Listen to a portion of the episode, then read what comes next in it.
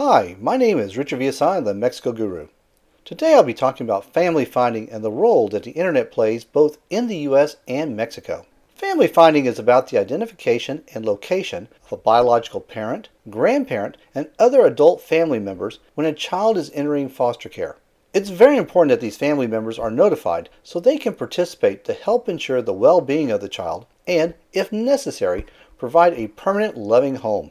Now, one of the tools that state agencies, nonprofits, and attorneys use to do family finding is the internet. Let's face it, everyone in the U.S. is online.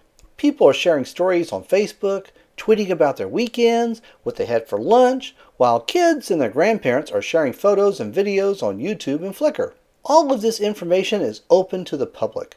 If that isn't enough, lots of documents such as birth certificates and marriage licenses are just a few clicks away as long as you bring your plastic. In fact, the guide Making Relative Search Happen, published by Child Focus, states that internet resources are a fast growing part of the Family Finding Search Toolkit. The more details about possible relatives that have been obtained from personal contacts and other databases, the more effective internet searches are likely to be.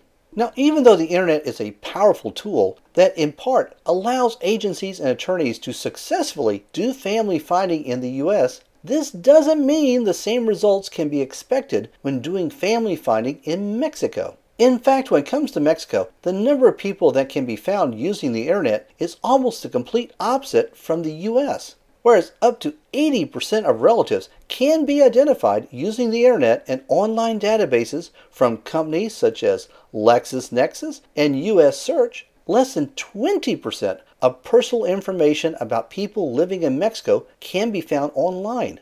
So, why is this? Well, one reason is the lack of information on people living in Mexico. For instance, years ago there was a Mexican website where you could search for all the people listed in the Mexico White Pages. But this site has been gone for years. Now, there is no central website for Mexico where state case workers can go to do family finding. The same is true of online databases. There is no equivalent to US search for Mexico. One of the key problems is that the majority of information from legal documents such as birth certificates hasn't yet been digitized. It's been estimated that only about 15% of all information on Mexican residents is available online. And most of this information is still in a file cabinet or in a box in some closet or warehouse.